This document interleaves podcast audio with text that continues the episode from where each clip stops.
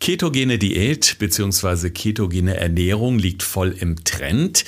Der Hintergrund ist, schnell abzunehmen, am besten noch vor dem nächsten Urlaub. Ob das alles noch so funktioniert, das ist die große Frage, Alex.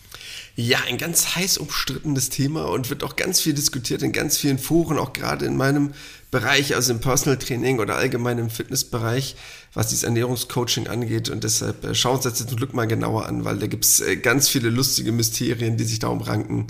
Ich bin gespannt. Gesund gefragt. Fünf Tipps für deine Gesundheit mit TV-Reporter Thorsten Slegers und Personal Trainer Alexander Nikolai.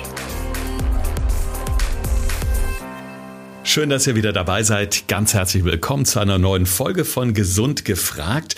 Ein spannendes Thema heute, die ketogene Ernährung. Wir haben natürlich wieder jede Menge Tipps für euch. Ja, kleine Hilfestellung, aber natürlich auch so ein paar Ausrufezeichen unter dem Aspekt Vorsicht. Nicht direkt damit loslegen, sondern erstmal diese Folge in Ruhe hören. Und äh, wo wir gerade bei den Tipps sind, Alex, du bist ein großer Freund von ähm, diversen Features in den sozialen Netzwerken oder irgendwelchen Gadgets, wenn es darum geht, irgendwie Vitalfunktionen zu überwachen. Und du bist wieder auf der Seite unseres Partners, dem Evangelischen Klinikum Niederrhein, fündig geworden, was in puncto Service äh, ja nach vorne geht sozusagen. Ja, was ich ganz toll finde und was eigentlich ein Feature ist, was ich mir eigentlich schon immer gewünscht habe, aber jetzt wahrscheinlich erst Corona-bedingt gekommen ist. Das heißt, durch die Pandemie ging ja immer mehr online und jetzt gibt es mittlerweile auch ganz viele Online-Sprechstunden. Und das finde ich eigentlich ganz toll, wenn, wenn Leute sich zum Beispiel aufklären lassen wollen über verschiedene Behandlungsmethoden oder verschiedene Arten, die es überhaupt gibt an Behandlungsstrategien, macht das ja nicht unbedingt Sinn, dass man vor jemandem sitzt, wenn es jetzt keine direkte Untersuchung sein muss. deshalb finde ich Online-Termine super cool und man kann jetzt schon mittlerweile Online-Sprechstunden buchen. Also zum Beispiel war ich gerade eben mal in diesem Teilbereich für Viszeralchirurgie, wo man dann einfach draufgehen kann, sich seinen Termin online buchen kann und dann eine direkte Beratung bekommt. Und sowas finde ich gerade in Zeiten von äh, Corona, Pandemie bedingt, einmal dahingehend ein super Tool, was die Prävention angeht, aber auch einfach Zeitersparnis. Gerade wenn du viel unterwegs bist, beruflich oder mit Kiddies unterwegs bist, ist halt auch immer nicht so leicht, ja Termine zu organisieren. Und dafür finde ich es eigentlich richtig gut, dass es sowas mittlerweile gibt. Das klingt auf jeden Fall spannend. Unser Thema heute ist aber auch sehr, sehr spannend, Alex, denn die Keto-Diät, die wird sehr gehypt. Gerade in den sozialen Netzwerken geht es wieder voll ab. Kein Wunder, wir haben Sommer, jeder möchte gut in Shape sein, wenn er am Strand liegt. Ähm, ja, man sieht wieder den Hashtag äh, Life is better at the beach überall mit tollen Figuren, gebräunten Körpern und super schlanken Ladies überall. Naja, ich kommentiere das nicht weiter, aber diese Keto-Diät soll angeblich helfen, schnell Gewicht zu verlieren. Und viele Menschen machen das aber auch, um die Ernährung umzustellen. Man verzichtet ja bei dieser ketogenen Ernährung massiv auf Kohlenhydrate. Was bedeutet das für den Körper? Ja, also das ist wirklich Hardcore-Kohlenhydrate-Verzicht. Also wenn man vielleicht vorher in seinem Leben schon mal was von Low Carb gehört hat, das ist ein ganz neues Level von Low Carb, das muss man mal sagen. Das heißt, solche Empfehlungen gehen dahin. Du kennst ja diesen vielleicht Ernährungskreis, wo man sagt, so ja, 50, 55 Prozent aus dem Bereich der Kohlenhydrate, dann so ungefähr 30, 35 Prozent aus dem Bereich der Fette und dann die letzten 15 Prozent so ungefähr aus dem Bereich der Eiweiße. Das ist ja so ein klassischer Baum, wie man sich das so ungefähr vorstellt, was die Ernährung angeht, wie man das Ganze so grob einteilt. Und jetzt geht es halt diesen Trend hin, zu 5% maximal aus dem Bereich der Kohlenhydrate zu haben. Und das ist halt wirklich hardcore. Das heißt, du bist so vielleicht bei 5% Kohlenhydrate, dann so 35 bis vielleicht sogar 40% Proteine und der Rest, also wirklich Richtung 60% ungefähr aus dem Bereich der Fetten. Und das ist halt schon eine krasse Umstellung für den Körper. Also vor allen Dingen, wenn man sich vorstellt, dass die Kohlenhydrate ja die Hauptenergielieferanten für uns sind. Da stellt sich mir dann auch die Frage, wenn man das so extrem runterschraubt, ist das dann nicht auch gefährlich? Ja, was man sich, glaube ich, erstmal so ein bisschen biochemisch vorstellen muss, was ist überhaupt Ketose und was macht das mit unserem Körper? Und das ist erstmal das Wichtigste, um das vielleicht im Vorhinein erstmal zu klären, um unsere ZuhörerInnen so ein bisschen auf die Reise mitzunehmen. Ketose, erstmal ganz einfach dargestellt, kann man sich vielleicht auch so vorstellen wie so eine Art Hungerstoffwechsel. Also was macht der Körper, wenn er eben keine Kohlenhydrate mehr hat und an den Rand seines Energieniveaus kommt? Weil normalerweise gewinnst du immer deine Energie aus Fetten und Kohlenhydraten. Das ist ja so das Klassische, ein bisschen auch aus Eiweiß, aber das, um es jetzt leichter zu machen, vernachlässigen wir das jetzt erstmal so ein kleines bisschen gedanklich. Das heißt, du hast ungefähr so ein Verhältnis von so 50% Kohlenhydrate, 50% Fette bei der Energiegewinnung, je nachdem, was da mehr oder weniger ist, das eine mal mehr, das andere mal weniger. Hängt auch ein bisschen von der Belastungsform ab, aber es hält sich so ungefähr die Waage. Und die Kohlenhydrate speicherst du ja im Körper. Das heißt, das hast du zum Beispiel in deiner Leber, in deiner Muskulatur als Glykogen gespeichert. Das ist einfach dafür da, dass der Körper weiß, okay, ich habe in meiner Leber Glykogen und das kann ich dann in meinem Körper einsetzen. Was ja auch ganz wichtig ist, Kohlenhydrate. Und wenn ich jetzt so krass auf Kohlenhydrate verzichte, muss der Körper anfangen, Ketone herzustellen. Und Ketone sind quasi eine Form von mh, veränderten Fetten, um es sich vielleicht mal leichter vorzustellen. Das heißt, die entstehen sozusagen aus einer veränderten Art von ähm, Fetten, die ich jetzt quasi zur Energiegewinnung ranziehe und dadurch entstehen dann halt diese Form von Ketonkörpern. Und das ist halt für den Körper etwas relativ Ungewohntes, weil das halt eigentlich wirklich nur in einer Form von Hungerstoffwechsel stattfindet. Und das ist halt eine ganz neue Herausforderung. Und man kann sich jetzt eigentlich erstmal fragen, warum macht der Körper das überhaupt? Weil er könnte ja einfach sagen, okay, es sind keine Kohlenhydrate mehr da, nehme ich halt nur die Fette.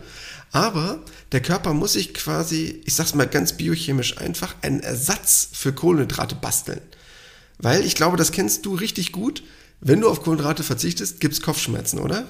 Definitiv. Also kann ich eins zu eins genauso unterschreiben. Ich hatte erst heute wieder den Fall, wo ich so gemerkt habe, ui, sehr unregelmäßig gegessen, viel unterwegs gewesen, bisschen was getrunken, aber wirklich viel zu viel leere Kohlenhydrate zu mir genommen und irgendwann dann kribbelt's im Nacken, dann geht's in den Kopf und wumps, dann merke ich, okay, da fehlen mir wirklich die guten Kohlenhydrate, die mir so ein bisschen Energie für den Tag geben. Ja, das ist es nämlich genau. Das heißt, bei diesem Moment muss der Körper sagen, okay, wie kann ich denn jetzt meine obligaten Glukoseverbraucher, also obligate Glukoseverbraucher, bestes Beispiel, dein Kopf, deshalb kriegst du halt Kopfschmerzen, die wollen unbedingt gerne Kohlenhydrate haben. Und der Körper braucht halt eigentlich so am Tag so, ich sag mal ganz grob, 150 Gramm Kohlenhydrate. Und wenn er die nicht bekommt, sagt er, was mache ich denn jetzt? Und Fett zur Energiegewinnung zu nutzen, das geht leider nicht über die Blut-Hirn-Schranke in den Kopf. Und das ist nämlich dieser entscheidende Unterschied, der nicht funktioniert. Und das, was dann der Körper quasi macht, ganz einfach gesagt, es gibt so eine Beta-Oxidation, da fängt er dann an, Fettsäuren zu verstoffwechseln. Dabei entsteht dieses Acetyl-CoA und aus dem werden Ketonkörper hergestellt und die schaffen es, quasi ins Gehirn zu langen. Das heißt, die schaffen es, diese Blut-Hirn-Schranke zu überwinden, sodass der Körper quasi an einen Ersatzstoff für Kohlenhydrate kommt. Und das ist erstmal wichtig zu verstehen, warum der Körper überhaupt diese Ketose braucht, um nämlich diesen Kohlenhydratmangel auszugleichen. Und das ist ganz wichtig, glaube ich, für unsere ZuhörerInnen einmal zu verstehen. Warum macht der Körper den Kram überhaupt und was hat er überhaupt davon? Mhm. Jetzt äh, muss man ja erstmal überhaupt dahin kommen. Also das heißt, dieser Prozess läuft an, aber bis äh, der Körper letztendlich in dieser sogenannten Ketose ist, äh, dauert es ja ein paar Stündchen. Das heißt, da muss ich ja in dieser Zeit schon mal sagen, sechs, sieben, acht Stunden fasten oder auf jeden Fall eine sehr, sehr lange Essenspause machen, wenn ich dich richtig verstehe. Ja, sechs, sieben, acht Stunden wird dann noch nicht reichen. Weil es gibt ja verschiedene Wege, wie du da hinkommen kannst. Das heißt, um die Ketose zu erzeugen, kannst du halt entweder gar nichts essen. Das ist die einfachste Methode. Wenn nichts isst, kann natürlich auch keine großartige Energie seinem Körper zuführen. Das heißt, ich muss ja quasi in die Ketose kommen. Das heißt, dann bist du vielleicht nach, man sagt so grob, nach 16, 18 Stunden fängt der Spaß an, aber spätestens nach einem Tag, wenn du quasi gefastet hättest, also jetzt wirklich die Hardcore-Variante, dann wärst du in dieser Ketose schon mal drin. Oder du ernährst dich halt super kohlenhydratarm, was wir gerade besprochen haben, dann dauert es halt vielleicht ein paar Tage, bis du dahin kommst, weil du ja sukzessive relativ wenig Kohlenhydrate deinem Körper zuführst. Zwar noch ein bisschen und ein bisschen hast du noch in deinen Speichern drin, dann schaffst du es aber. Aber das kann dauern von 24 Stunden, wenn du es hardcore machst, bis hin zu 5, 6 Tage, wenn du es relativ langsam schleichend machst. Aber, das glaube ich noch ganz wichtig, du musst halt wirklich mega wenig Kohlenhydrate haben. Ne? Also das muss halt so wenig sein, dass der Körper anfängt, diese Ketose reinzugehen, sonst hat er keine Lust. Das heißt, wenn ich zwischendurch jetzt auch nur so einen Mini-Snack nehme, wo so ein bisschen Kohlenhydrate drin sind, ist die ganze Arbeit für die Katz. Relativ schnell zumindest. Also wenn du überlegst, du darfst nur 5%. Nehmen wir jetzt mal an, du hast deine ganz grobe Hausnummer. Deine 2000 Kalorien am Tag, je nachdem, was du so verbrauchst. Ja, 5%. Eieieiei. Das ist ja super wenig. ne, das sind ja nur 100 Kalorien. Also nur 100 Kalorien aus dem Bereich der Kohlenhydrate. Und man weiß ja ungefähr, ein Gramm Kohlenhydrate hat circa etwas mehr als 4 Kalorien. Also wenn ich 100 Kalorien habe, darf ich nur 25 Gramm Kohlenhydrate. Und wenn ihr das vorstellt, das ist unfassbar wenig, 25 Gramm Kohlenhydrate. Ne, das wäre bei einem Brötchen schon vorbei, dann der Spaß. Ja. Also das heißt, du kannst dann, dann ist das eine Brötchen am Tag aber auch genug gewesen. Da kannst du wirklich alles von deiner Liste streichen. Ne? Also Pasta, Reis, Kartoffeln, tschüss. Hm. Also nach Spaß hört sich das jetzt gerade alles nicht an. Ich stelle mir gerade die Frage, wer macht das bitte freiwillig? Wer macht das? Wer sagt, ich äh, gehe jetzt mal so Ketoine Diät, super, ich ziehe das jetzt mal durch. Wie lange überhaupt? Wie lange darf man es durchziehen, ohne dass der Körper Schaden nimmt? Ja, also erstmal könntest du sagen, okay, ich will halt super schnell Gewicht runterhauen. Das wäre natürlich ein Grund. Jetzt unabhängig davon, ob das gerade gesund ist oder ob das schlau ist, einfach nur, weil man einen Grund haben möchte dann wäre das natürlich einer, weil wenn ich alle Kohlenhydrate aus meinem Körper wegballer, dann speichere ich ja kaum noch Wasser. Das heißt, logischerweise, wenn ich das Wasser auch noch aus meinem Körper raushaue, nehme ich halt super schnell einfach ab. Das heißt, ich würde binnen kürzester Zeit drei, vier Kilo verlieren. Das ist natürlich viel Wasser, aber die drei, vier Kilo gehen so schnell weg, so schnell kannst du gar nicht gucken. Das heißt, äh, das kann ich dann zumindest noch verstehen, wenn einer diesen Hintergrund hat, auch wenn es vielleicht nicht die einfachste oder schönste Variante ist für den Körper. Oder wenn du halt gewisse Formen von Erkrankungen hast. Das heißt, es gibt zum Beispiel auch gewisse Formen von Erkrankungen wie Diabetes Typ 2, wo man sagen könnte, man könnte das mal ausprobieren. Also gewisse Formen von Vorerkrankungen, wo man sagt, komm, es macht mal Sinn, eine Zeit lang sich so ketogen zu ernähren. Wir beide haben das vor ja, einigen Monaten auch mal äh, im Rahmen eines Fernsehexperiments ausprobiert. Da ging es jetzt äh, weniger darum, dass ich als Reporter in meinem Selbstexperiment ganz schnell Gewicht verliere, sondern der Hintergrund war so ein bisschen, äh, das lief damals so unter dem Titel Jungbrunnen Essenspausen. Also wir wollten einfach gucken, was bewirken die Essenspausen auch rein optisch. Also, weil bei der Ketose passieren ja ganz viele Sachen im Körper. Also du hast es damals irgendwie sehr, sehr anschaulich erklärt in unserem Fernsehbeitrag in der Reportage bei RTL, wo du das anhand von Zellschrott erklärt hast, der abtransportiert wird. Ja, du kannst es dir, um es mal ganz einfach vorzustellen, wir hatten ja über das Thema Autophagie gesprochen, falls das einigen von euch nochmal so ein Begriff ist, den wir schon mal so ein, zwei Podcast-Folgen benutzt haben. Ganz einfache Idee. Wenn deine Zelle äh, im wahrsten Sinne des Wortes geleert wird, kommt sie halt an den Rand ihrer Möglichkeiten. Und das, was sie halt dann tut, ist, kannst du dir ganz einfach vorstellen, wie beim ähm, ja, Regal im Supermarkt. Wenn du immer ganz viel Energie hast und das Regal ist immer voll, nimmst du halt immer was von vorne und du stellst halt neue Sachen wieder vorne rein, die werden wieder aufgefüllt, das Regal, am nächsten Tag krabst du wieder was von vorne.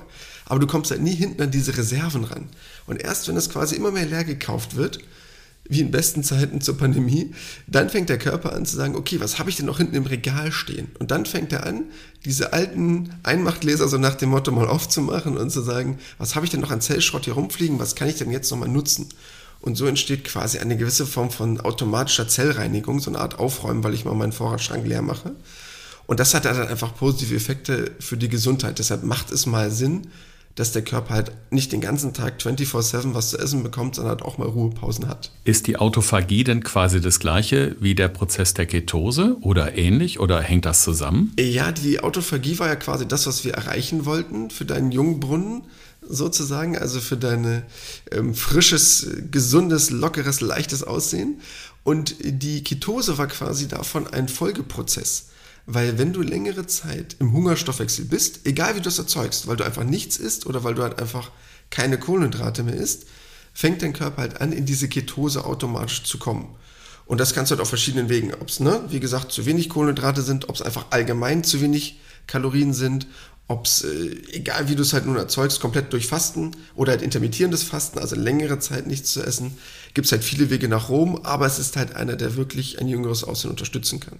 Also ich erinnere mich auf jeden Fall noch daran, dass ich äh, permanent äh, vorher-nachher Fotos von meinem Gesicht gemacht habe und tatsächlich konnte man am Ende dieses Experiments sehen, dass ich wesentlich erholter ausgesehen habe. Die Beweisfotos oder den Beweisfilm gibt es immer noch im Internet. Da können wir vielleicht einfach mal den Link zum Fernsehbeitrag hier in unsere Shownotes packen. Das ist auf jeden Fall mal interessant anzuschauen, denn ich war damals sehr, sehr begeistert und konnte es teilweise selber nicht glauben, was man durch so einen kleinen Kunstgriff in Anführungszeichen ja rein optisch erreichen kann. Ja, super viel, weil der Körper ist in einer gewissen Form und Weise entlastet. Das heißt, diese Form der Zellerneuerung sorgt dann einfach dafür, dass der Körper sich quasi mal selber reinigt und selber aufräumt.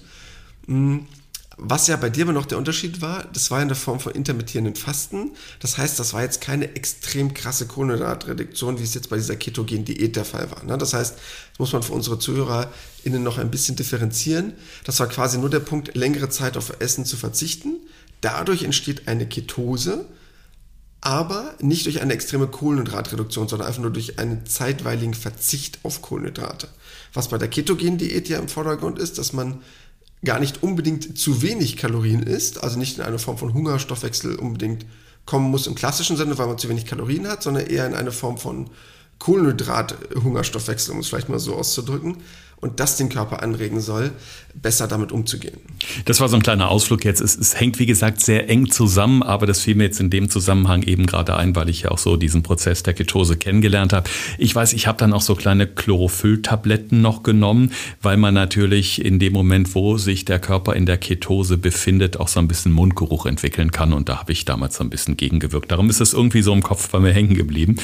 Was ich mich aber auch frage, Alex, wenn man jetzt sagt, okay, ich möchte möglichst noch vor dem nächsten Urlaub Urlaub irgendwie ein bisschen abnehmen, einen schickeren Körper haben und macht das einfach mal mit so einer ketogenen Diät oder der ketogenen Ernährung.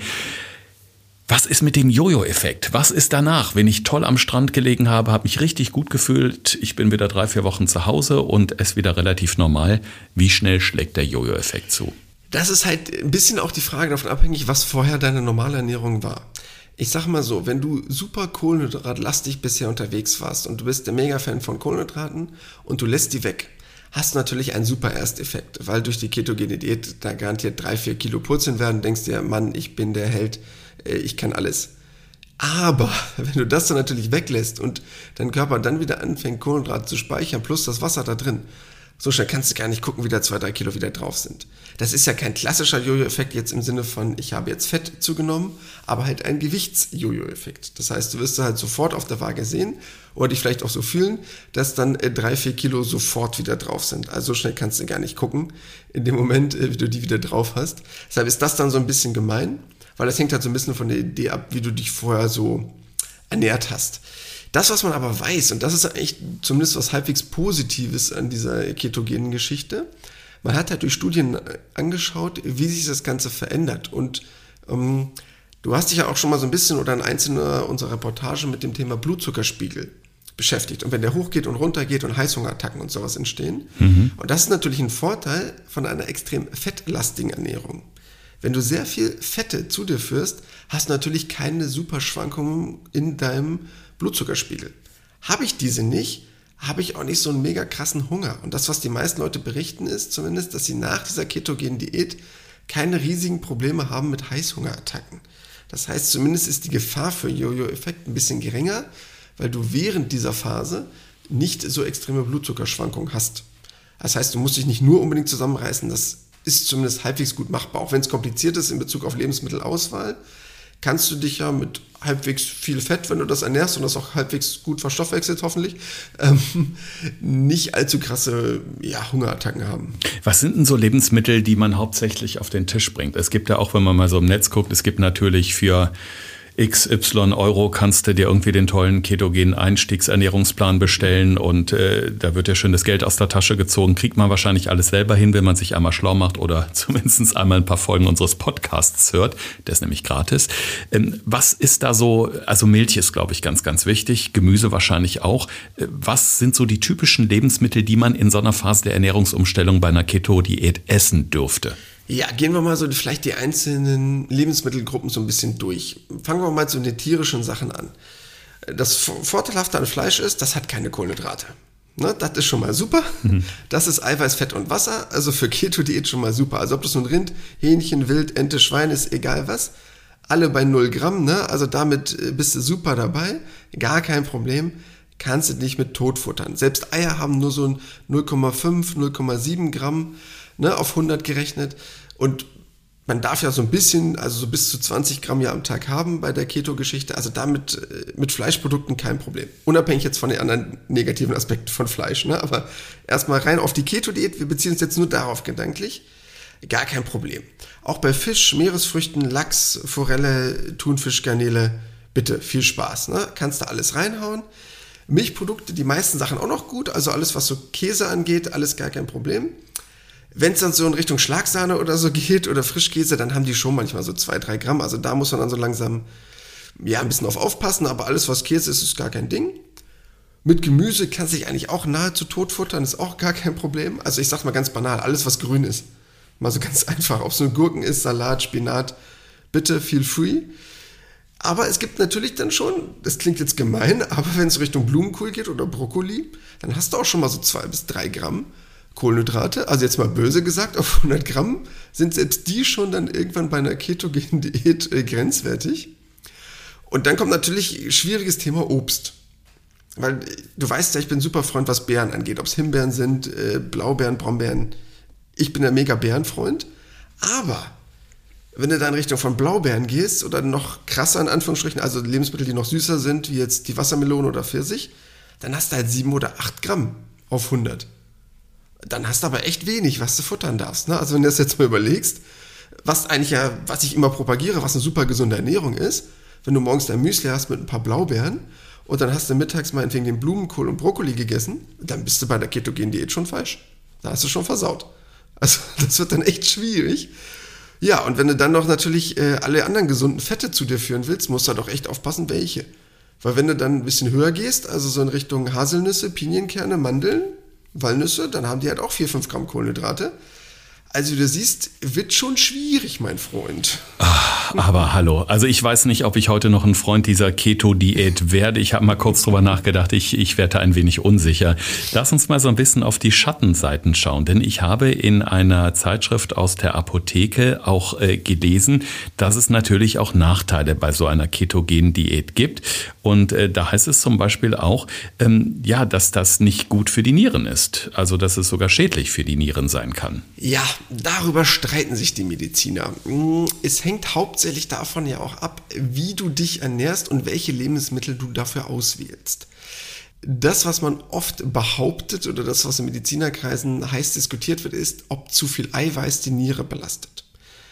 Bedeutet, bei einer ketogenen Diät, wenn wir jetzt diesen Switch haben von 50% Kohlenhydrate, 35% Fett und 15% Eiweiß, hin zu 60% Fett und auf einmal so 35% Eiweiß, ist 35% Eiweiß super viel.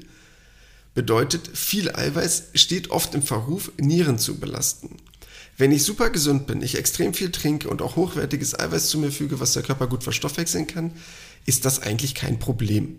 Das heißt, dann kann der Körper auch sagen, komm, das Doppelte von deinem Körpergewicht, also jetzt einfaches Beispiel bei mir 80 Kilo, 160 Gramm Eiweiß am Tag, wird er wohl noch verstoffwechseln. Also man sagt so relativ entspannt 1,5 bis 2 Gramm wird er wohl schon noch hinkriegen.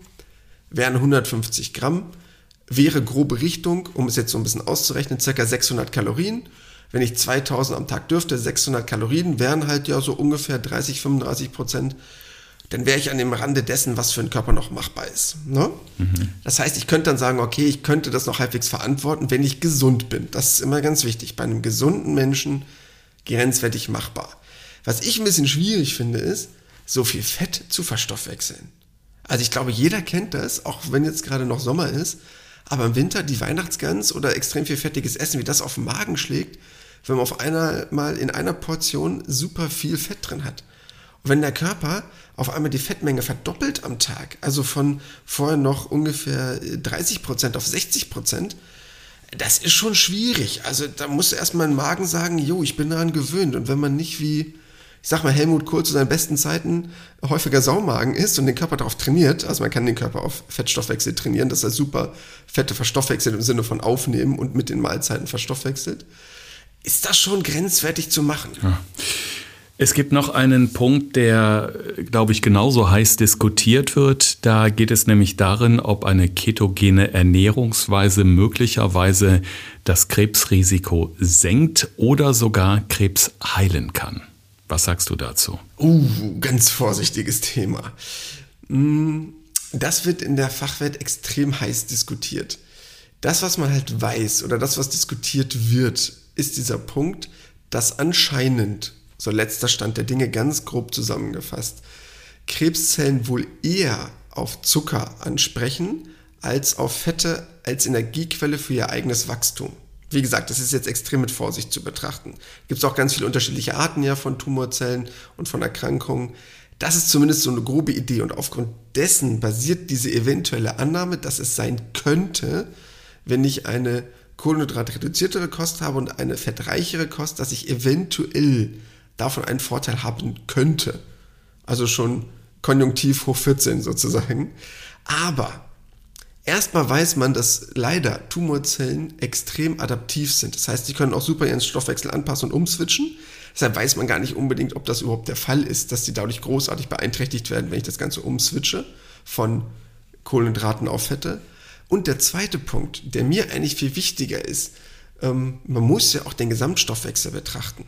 Das heißt, wenn du dich super gesund ernährst, ist das natürlich für deine Heilung und für deine Genesung von, ich sag mal ganz banal, jeder Erkrankung und gerade in Bezug auf Krebserkrankungen viel, viel wichtiger zu betrachten, als jetzt unbedingt auf Kohlenhydrate zu verzichten.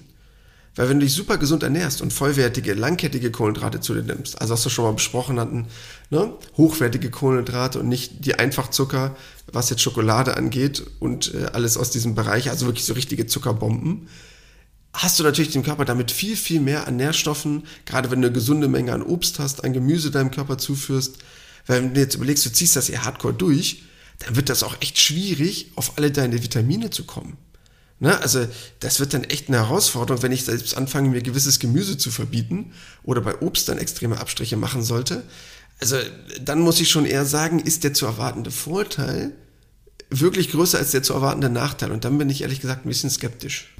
Also letztendlich läuft es immer wieder darauf hinaus, eine ausgewogene Ernährung, wenig verarbeitete Lebensmittel, von allem bisschen. Letztendlich ist ja immer auch das äh, Maß entscheidend und da haben wir auch schon viele ähm, Folgen dazu gemacht, dass so der Komplettverzicht auf gewisse Dinge nicht unbedingt vorteilhaft ist, sondern im Grunde ist es so die gesunde und frische Abwechslung. Ich glaube, das kann man so ganz gut zusammenfassen. Ja, definitiv. Vor allen Dingen das, was du gerade eben meintest, unverarbeitete Lebensmittel sind dabei halt wirklich ein ganz entscheidender Punkt, weil natürlich ergibt sich das aus der Menschenlogik, was man jetzt bei so einer Keto-Diät essen sollte, ne? Aber du könntest jetzt natürlich auch auf die letzten Transfette zurückgreifen und dann halt wirklich Schwachsinn essen, der halt wirklich alles in die Fritteuse gefallen ist äh, und dann musst du dir halt auch überlegen, ja gut, dann ist da die Panade dran, dann sind da Transfette dran, dann überschreibe ich meinen Kohlenhydratewert um das Doppelte und Dreifache, weil da Panade dran klebt und ich habe ganz viele schlechte Fette. Also dann ist halt auch eine richtig schlechte Ernährung, bloß weil ich dann sage, ich bin jetzt kohlenhydratarm gedanklich unterwegs. Das geht dann zum Beispiel auch alles nicht. Ne? Dann ist die Panade weg, dann sind die Transfette weg. Also du musst dann schon wirklich auf eine extrem gesunde Lebensmittelauswahl achten, sonst ist vorbei. Heieiei, die Keto-Diät ist heute unser Thema und die große Frage, ja, was kann die eigentlich? Sie kann eine ganze Menge, wenn man schnell Gewicht verlieren möchte. Sie birgt aber auch natürlich auch Nachteile. Und äh, ich bin so ein bisschen wirr im Kopf gerade. Also ich persönlich glaube, ich bin kein Fan dieser Keto-Diät. Ich glaube, ich werde es nicht machen. Aber trotzdem äh, wollen wir uns jetzt natürlich mal unsere fünf Tipps von Alex anhören, die ja auch für euch nochmal das Ganze, was wir gerade so gelernt haben, in den letzten 20 Minuten nochmal ein bisschen zusammenfassen. Thorsten fragt, Alexander antwortet antwortet.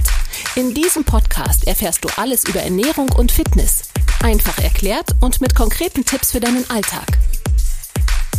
Ja, Tipp Nummer eins, und das ist erstmal ein ganz wichtiger Punkt, wenn ihr das Ganze ausprobieren möchtet, ist mir ganz wichtig, dass ihr wirklich gesund seid. Das heißt, habt ihr irgendwelche Formen von Vorerkrankungen, Diabetes, äh, eine Fettleber, hm, was auch immer für eine Form von Vorerkrankung, bitte, bitte darauf achten, das dann ärztlich abzuklären, ob es überhaupt für euch möglich ist oder ob ihr vielleicht wirklich einen Sinn davon habt. Das heißt, ob euer Arzt euch das vielleicht sogar empfehlen würde, wenn man zum Beispiel sagen würde, komm, bei Diabetes Typ 1, uha, pass bloß auf.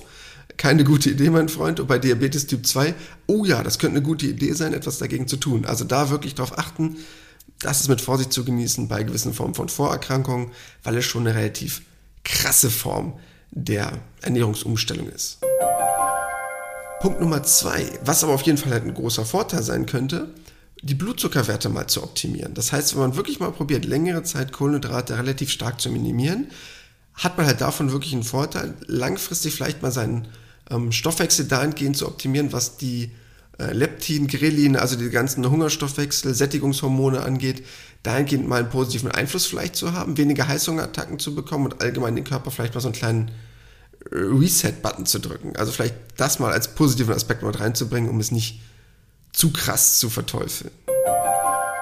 Dann Punkt Nummer drei, und der ist mir ganz wichtig. Es besteht schon eine gewisse Gefahr der Unterversorgung mit Vitaminen und Mineralstoffen. Das heißt, wenn ich jetzt sage, ich esse jetzt da nur noch Fleisch und ich ernähre mich wie der Netz in Neandertaler, bin ich halt natürlich mega ketogen unterwegs, aber wird dann natürlich schwierig. Das heißt, ich muss wirklich darauf achten, wenn ich das knaller durchziehen möchte, sehr viel ja, hauptsächlich Gemüse, aber halt auch Obst zu mir zu nehmen, was aber halt extrem mh, mm, zuckerarm ist, also relativ wenig Kohlenhydrate in sich hat. Und dann ist es auch relativ komplex, das auszusuchen, was man an Lebensmitteln dann noch darf. Ich glaube, was auch extrem wichtig ist, wenn man sowas ausprobiert, dass man das vielleicht nicht gerade so im ganz normalen Alltag macht, wo man arbeitet, wo man unter Umständen viel unterwegs ist, also auch viel geistig und körperlich leistet, weil ich glaube, das kann einen komplett umhauen.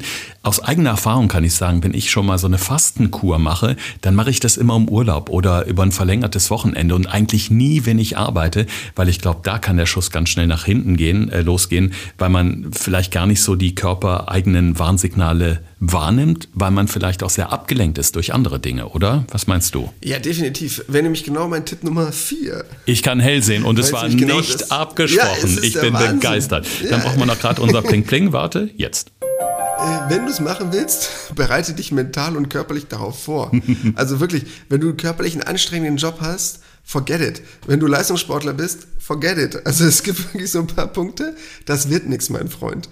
Weil der Körper braucht ja so eine gewisse Umstellphase. Das kennst du ja, ne? Wenn du es hast ja selber ausprobiert, zwei, drei Tage, bis die Kopfschmerzen ein bisschen weggehen. Und es gibt wirklich, man nennt das auch so schön in Fachkreisen, eine Low-Carb-Grippe. Also wo man wirklich so ein paar Tage merkt, boah, das läuft ja mal so gar nicht bei mir. Ich komme nicht aus dem Quark, ich bin total müde. Bis der Körper lernt, verstärkt Ketonkörper zu produzieren, braucht er ein paar Tage. Und wer jetzt denkt, ich habe am Wochenende die Mega-Party und ich will jetzt ganz groß rauskommen und auf den Tischen tanzen, will aber vorher noch ein, zwei Kilo abnehmen und denkt jetzt, ich mache jetzt den Keto-Bär, Jo, der hat verloren. Also das ist Selbstmord. Äh, das wird schwierig in der Umsetzung. Machen wir uns mal nichts vor. Der Keto-Bär. Alex, du machst ja. mich immer wieder sprachlos fast. Ja, es gibt so Sachen, die sind einfach unlogisch. Also ich kenne das ja, wenn Leute mal so Harakiri irgendwas planen. Ne? Ähm, so, was weiß ich, nächste Woche steht die und die Feier an oder ich will dann gut aussehen ja, dann muss ich mir halt überlegen, was ich dann mache und ähm, das könnte dann schwierig werden. Ja, und letzter Punkt, Punkt Nummer 5. Ich wollte noch mal was Positives mit reinbringen. Wenn Leute extrem geplagt sind von Hungergefühl, Heißhungerattacken, dann würde sowas vielleicht wirklich mal Sinn machen. Also wirklich mal sagen, komm, ich probiere mal ein paar Tage darauf zu verzichten. Einfach um so eine Art Reset-Button mal zu drücken für mein Leptin, Grelin, also für meinen Hunger Hormone oder meine Sättigungshormone, um einfach mal dem Körper ein neues Gefühl zu geben, wie das ist, wenn der Blutzuckerspiegel mal nicht so stark schwankt, weil das wäre mal so ein beispielhafter Vorteil, weshalb man so eine Keto-Diät ich will es jetzt nicht unbedingt empfehlen, weil wir haben uns beide ja gefühlt darauf, du dich ja schon gerade eben im Verlauf des Podcasts oder ich schon vorher äh, darauf verständigt, dass das vielleicht nicht unbedingt die gesündeste Variante einer Diät ist. Ähm, aber für gewisse Vorteile, für gewisse Zielgruppen gibt es ja immer einen gewissen Benefit. Und den möchte ich gar nicht außer Acht lassen. Das heißt, wenn ihr sagt, okay, es könnte vielleicht wirklich Sinn machen, wäre das mal eine Variante, das auszuprobieren. Und wir wissen ja, ihr seid ja, die meisten von euch, super in dem Thema Ernährung drin. Und wenn ich die Keto-Diät gut mache, habe ich zum Glück nicht allzu viele Nachteile, wenn ich das nicht allzu lange am Stück durchziehe. Mhm. Trotzdem würde ich sagen, packen wir den Keto-Bär erstmal wieder zurück in den Käfig. Rufen euch nochmal auf, uns gerne auch eure Erfahrungen oder natürlich auch Fragen zu schreiben im Podcast Gesund gefragt bei Instagram. Könnt ihr das gerne tun. Der Alex äh, antwortet da auch äh, persönlich und relativ flott auf eure Anliegen. Ganz äh, wichtiges Tool und was du gerade schon sagst, Alex, unsere Community kennt sich da sehr, sehr gut aus, weil wirklich ganz gezielte Fragen kommen und auch da vielleicht äh, ist nochmal eine ganz gute Möglichkeit, das ein oder andere nochmal aus der heutigen Folge zu hinterfragen. Ja, gerade weil dieses Thema ketogene Ernährung halt wirklich ein zweischneidiges Schwert ist, weil es gibt zu einzelnen Teilbereichen wirklich extrem gute Ergebnisse. Das heißt, wenn dann Diabetes Typ 2 ist, würde ich auch sagen, ja komm, überleg dir das mal, muss man sich natürlich die Werte relativ gut anschauen, aber in Begleitung mit dem Arzt wäre das echt eine coole Idee, mal zu sagen, wie kann ich was gegen meinen Diabetes Typ 2 tun. Ne? Also es gibt so gewisse Bereiche, wo man wirklich sagen könnte, komm, das wäre eine coole Idee. Es gibt auch schon neue Themenfelder, die da sehr genau oder wo man vielleicht noch gar nicht sagt, dass Ernährung damit einen Einfluss hat, wo man weiß, dass ketogene Diäten schon super viel erreichen können. Und wenn ihr da seid, hey, bloß weil wir sagen, allgemein ist eine ketogene Ernährung schwierig umzusetzen und ist eine Herausforderung und man muss damit aufpassen, heißt das ja nicht, dass es für gewisse Zielgruppen gut sein kann. Und ich glaube, das ist was ganz Wichtiges, was mir eigentlich auch wirklich so ein Herzensanliegen ist in unserem Podcast.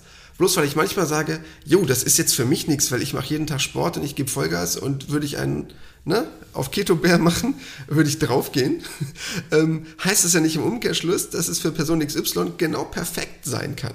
Und ich glaube, das ist ganz wichtig zu verstehen, denn ich rate ja auch Leuten in meiner Ernährungsberatung manchmal was und dann fragen die mich, Alex, machst du das dann auch? Und sage ich, nö.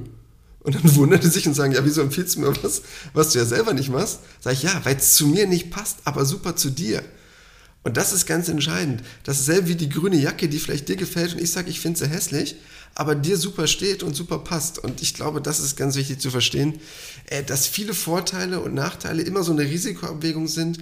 Und der zu erwartende Vorteil, das ist so dieser medizinische Ansatz, den ich da eigentlich immer habe, muss größer sein als der zu erwartende Nachteil. Und wenn ich mich dann damit auskenne, dann kann ich auch viel richtig machen. Das ist ein schönes Schlusswort. Ich bin ja immer noch ganz begeistert, Alex, dass ich so äh, mittlerweile, wir sind jetzt bei Folge 95 übrigens im Podcast, noch fünf bis der 100, wow, Krass. dass ich mittlerweile schon die Tipps fast vorhersehen kann. Man Wahnsinn. muss da noch mal dazu sagen, ne, wir sitzen ja jetzt nicht irgendwie an einem Tisch, sondern ich in Köln, der Alex in Hannover und wir sind zugeschaltet über unsere Studios und ich habe es trotzdem vorhergesehen. Vielleicht kann ich in Folge 100 schon alle fünf Tipps vorhersehen. Ich wollte gerade sagen, wir machen bald einfach Thorstens Tipps. nein, nein, so. nein, das ist langweilig. Ich stelle lieber Fragen. Was passiert? Nee, nee, nee, besser, besser nicht. Also da verlasse ich mich lieber hier auf die Expertise unseres Ernährungsexperten Alexander Nikolai. Es war wieder sehr spannend, Alex. Ich freue mich auf nächste Woche. Ähm, dann natürlich auch wieder dabei unser Partner, das Evangelische Klinikum Niederrhein. Da wollen wir demnächst auch nicht nur auf die ernährungsspezifischen Fragen eingehen, sondern auch immer mehr so die medizinischen Aspekte reinnehmen, wenn es sich anbietet. Eins interessiert mich noch. Hast du jemals in deinem Leben eine Diät gemacht? Nein. Wow. Ganz einfaches Nein. Ja, das zeugt von großer Disziplin. Ich habe schon das eine oder andere ausprobiert, mal besser, mal weniger gut. Aber das ist, glaube ich, eine eigene Folge. Das, das Einzige, was ich wirklich nur gemacht habe, war, um lustige Sachen auszuprobieren. Also das war so das Einzige, was ich mal gemacht habe. Ach so, okay. So, das heißt, man probiert dann halt einfach mal, wie es ja. ist, wenn man super wenig Kohlenhydrate hat und dann Sport macht. Also wie ist es, wenn man nüchtern laufen geht? Hm. Also solche Sachen quasi mal ausprobiert im Sinne von, wie ist es, wenn ich mal zwei, drei Tage darauf verzichte? Was passiert da im Körper? Oder solche Keto Keto-Geschichten selber ausprobiert. Wann komme ich in die Ketose? Wie lange dauert das? Aber mehr aus wissenschaftlichen Gründen oder im Rahmen meines Studiums, um einfach zu wissen, okay, wenn ich das jemand anders sage, wie fühlt sich das für ihn an? Aber nicht für mich, weil ich zum Glück ähm, weder da irgendeine Krankheit hätte, auf die ich Rücksicht nehmen müsste, und zweitens, ich sage jetzt mal so ganz grob, ich glaube, mich so gut ernähre, dass ich äh, noch nicht auf irgendetwas verzichten musste bisher. Ja, das ist der Idealfall. Ich probiere jetzt mal aus, wie es äh, ist, die Füße hochzulegen und ein bisschen die Sonne anzugucken, ein bisschen entspannen und äh, ja, wir hören uns nächste Woche wieder. Bis dann. Das war Gesund gefragt. Der Expertentalk mit Thorsten Slegers und Alexander Nikolai. Wenn es dir gefallen hat, abonniere gerne unseren Podcast und verpasse keine neue Folge mehr.